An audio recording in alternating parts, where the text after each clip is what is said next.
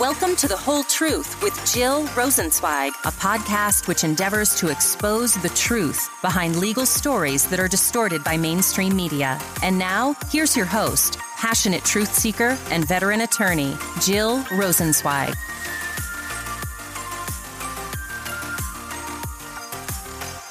Hi, everyone. Welcome back to another episode of The Whole Truth with Jill Rosensweig. I'm your host, Jill Rosensweig, and today I'm going to be talking to you about Adnan Syed, who uh, some of you probably have heard of. He was the subject of the Serial podcast, which was actually the very first podcast that I ever listened to. Um, and so it, it, it, was a really um, fascinating podcast series. And it was really one of the reasons why I started to think about having my own podcast one day.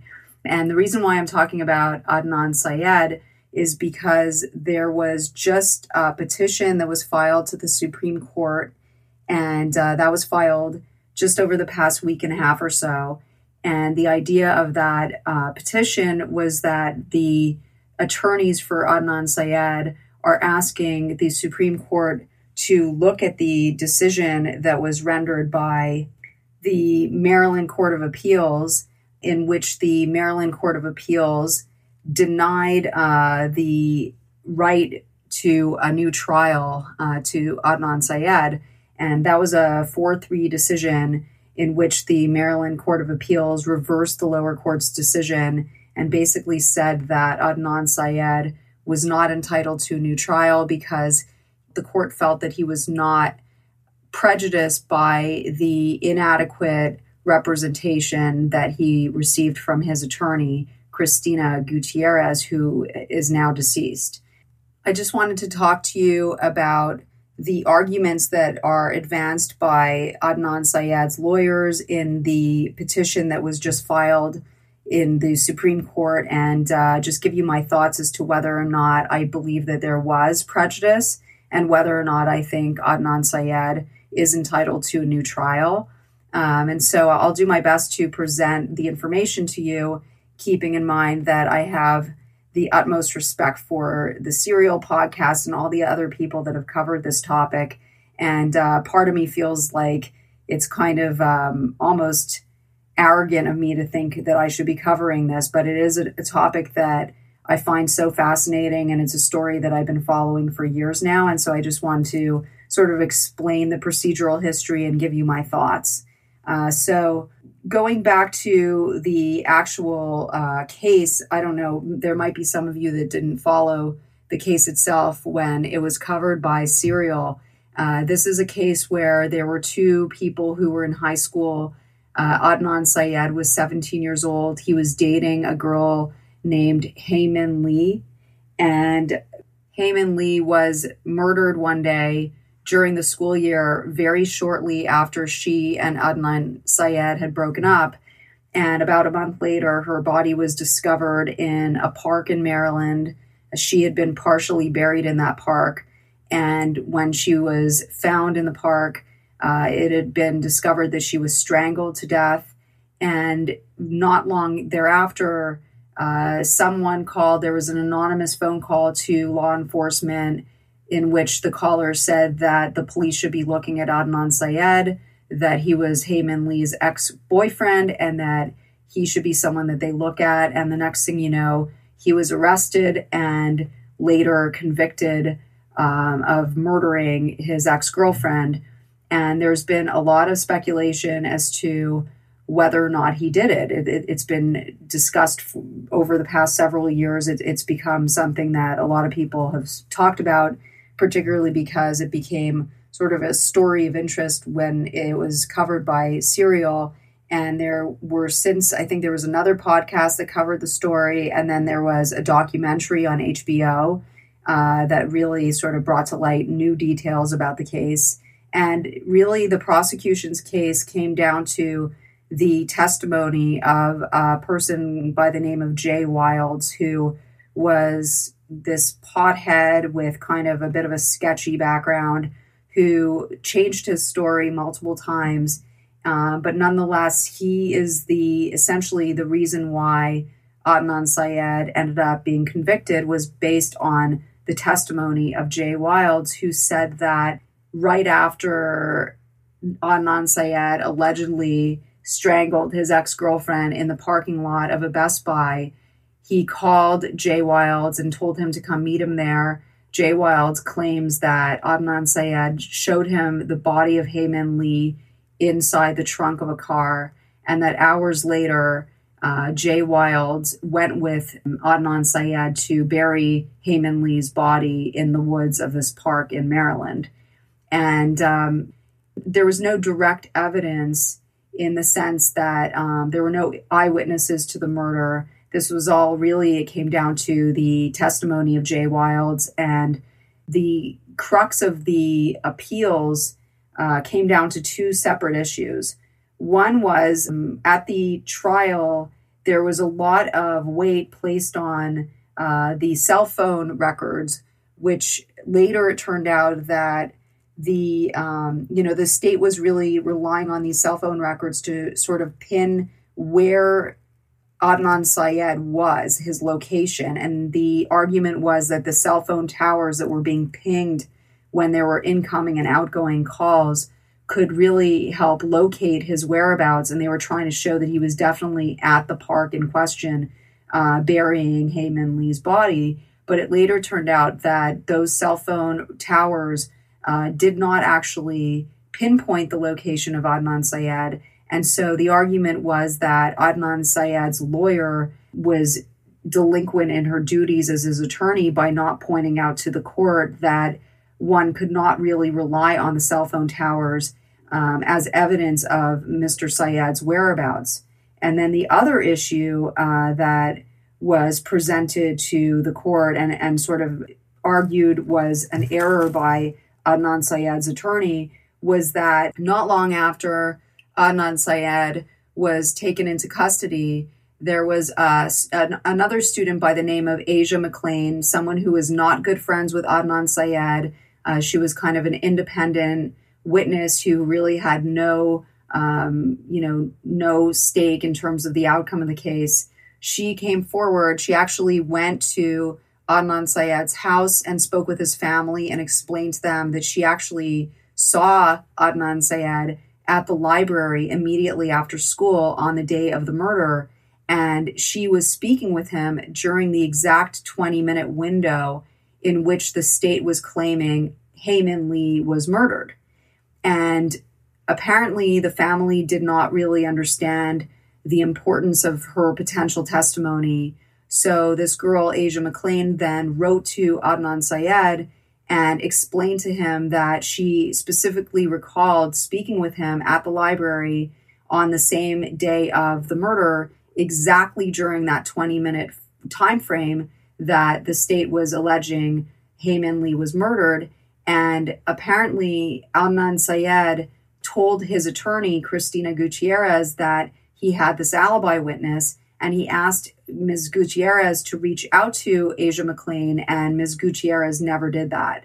And so, what she did at the trial instead was she basically talked about what Adnan Syed typically did after school. And so, she said that he typically would go to uh, some sort of sports practice after school, and then he would go to his mosque. So, that was what she argued at trial, essentially using a typical day of Adnan Syed but not using any witnesses that might contradict the timeline that the prosecution was uh, presenting to the jury. And, you know, so here we have the defendant's counsel saying, well, he typically would go to the sports practice and then he would go to a mosque. And that was being weighed against the prosecution saying that this boy, Jay Wilds, was saying that Adnan Syed called him from this Best Buy parking lot showed him the body in the trunk of the car, and then the two of them went to the woods so that Adnan Syed could bury the body later that same day.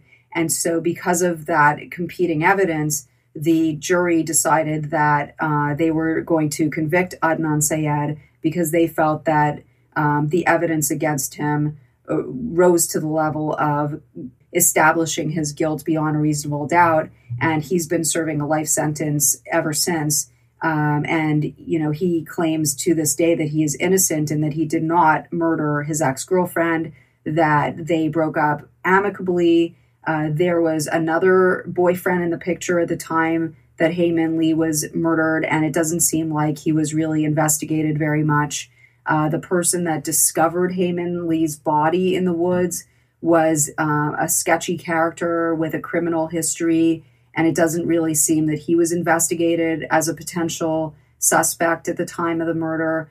Um, so the contention is that the prosecution honed in on Adnan Syed and, and kind of had blinders on and never really looked into other potential suspects, and that they really committed to this very specific timeline in which they're claiming that Adnan Syed left school with Hae Min Lee at around 2.15 in the afternoon, that they drove to the Best Buy parking lot, and that Hae Min Lee was strangled and dead by 2.36. And like I said before, Asia McClain is a witness who specifically recalls that uh, Adnan Syed was at the library between 215 and 236. And so the question becomes was it ineffective assistance of counsel when she failed to present this alibi witness at trial? And the case has really made its way through the court system, going from the lowest court all the way up. It's now before the Supreme Court and we'll see if the Supreme Court decides to take the case. But when you look at the history here, there have been some inconsistent findings. So in 2015, the Circuit Court reopened the case to look at two separate issues. One is this alibi witness testimony of Asia McClain, and the other had to do with the cell phone towers and whether or not that information was reliable in terms of pinpointing where Adnan Syed was. And at that hearing in 2015, McClain testified. And what happened was she said, you know, I specifically recall seeing him at the library during that 20 minute window. And what the state did then was said, well, we're going to present evidence to show that he might have done it later in the day.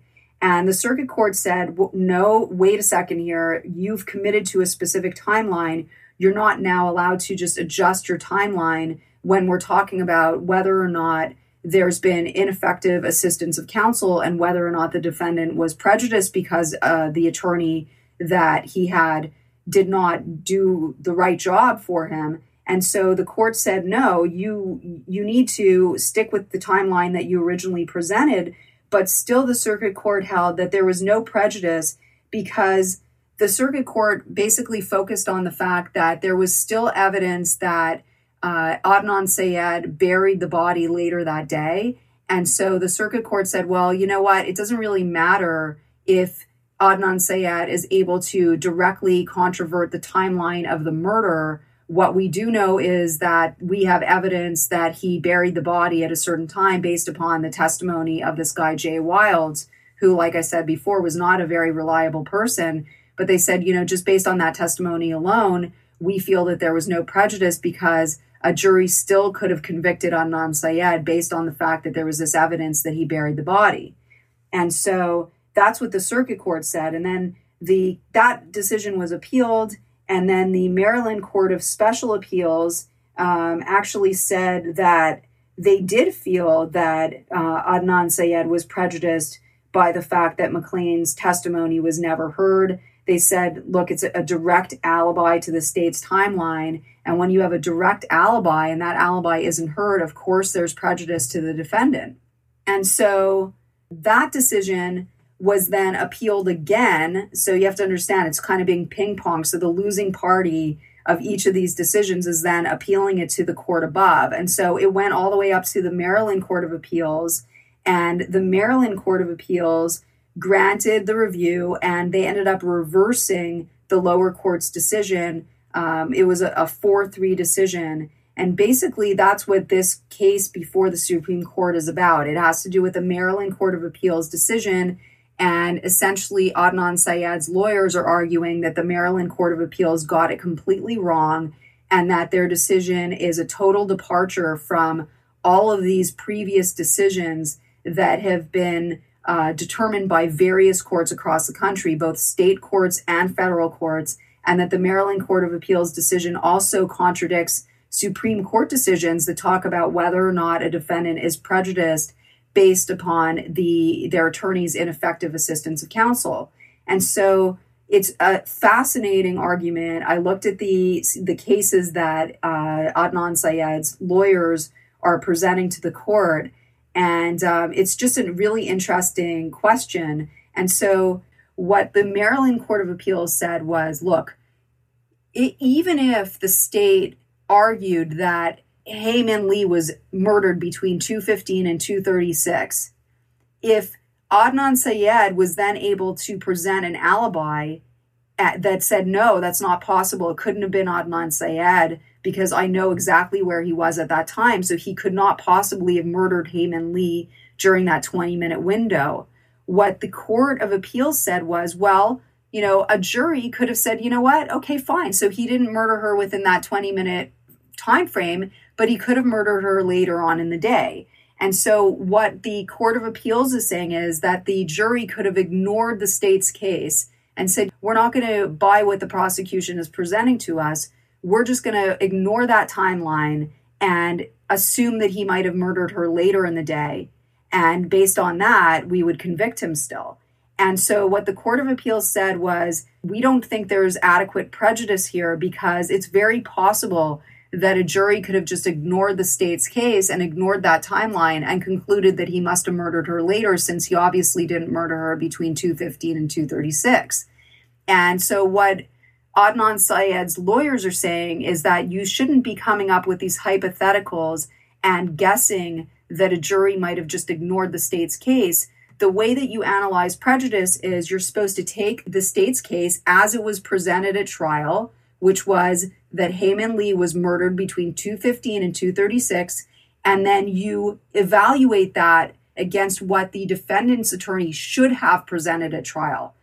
So, what you're supposed to do is you're supposed to say, okay, the state presented that Hae Min Lee was murdered between 215 and 236, and then the defendant, had his attorney been doing a good job, would have had this alibi witness, an independent alibi witness who was not close to Adnan Syed, was not related to him, wasn't even friends with him really. They were acquaintances, who is coming forward and saying, No, I saw him at the library at that time.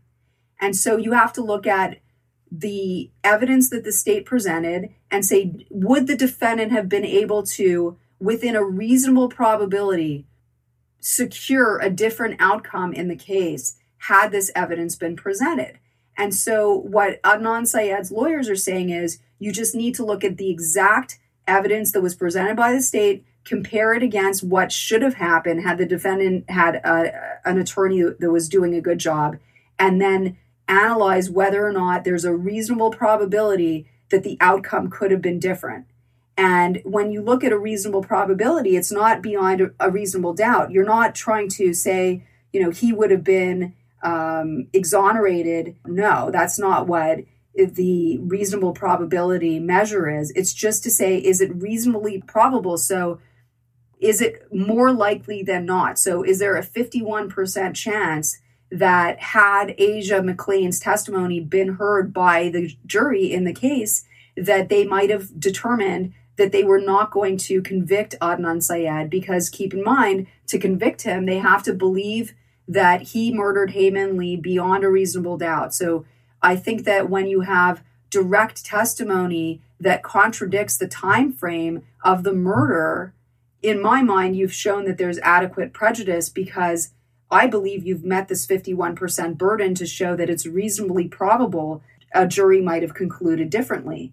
And one of the things that the defendant's attorney, so Adnan Syed's attorney in this petition to the Supreme Court talks about is there's a case that was before the Supreme Court that was decided by the Supreme Court called Wearry.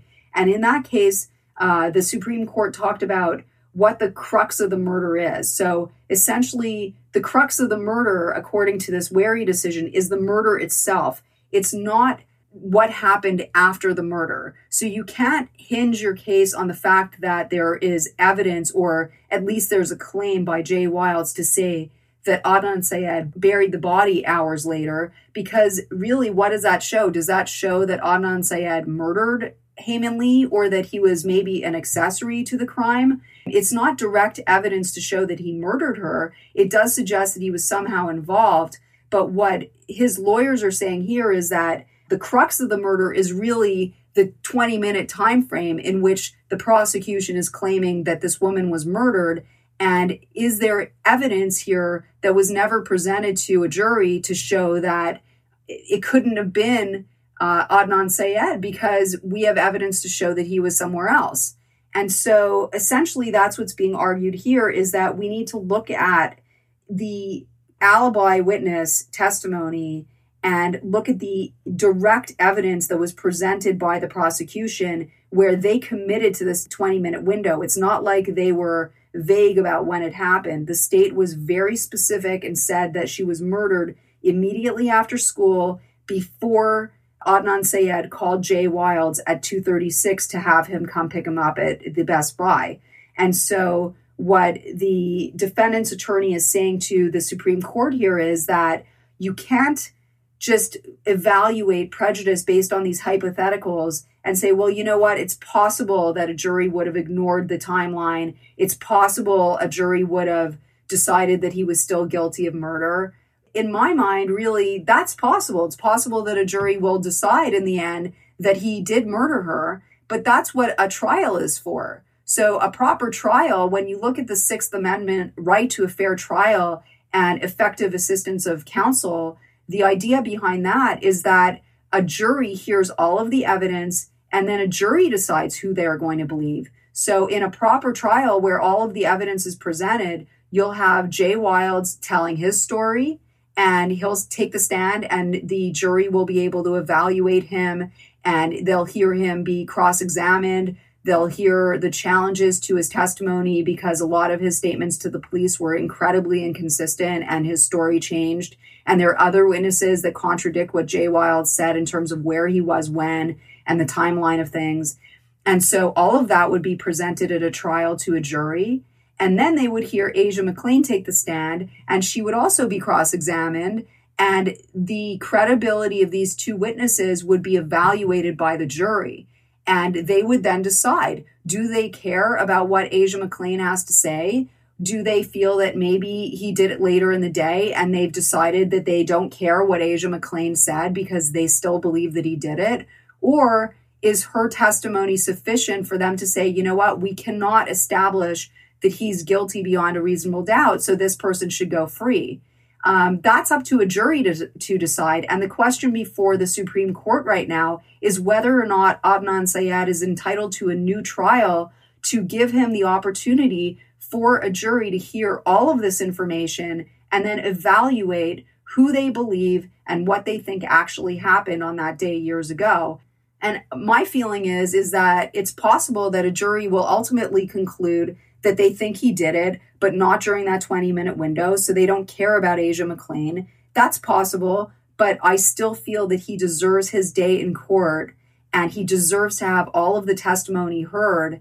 And a jury will decide whether or not they believe this alibi witness and whether or not they believe that her testimony is sufficient to clear uh, Adnan Syed. Uh, but I do believe that he deserves a new trial. And I don't feel that the idea that the Maryland Court of Appeals advanced, which is that you can just avoid the idea of a defendant being prejudiced by their attorney not presenting an alibi witness because you never know what might happen and you never know what a jury might conclude.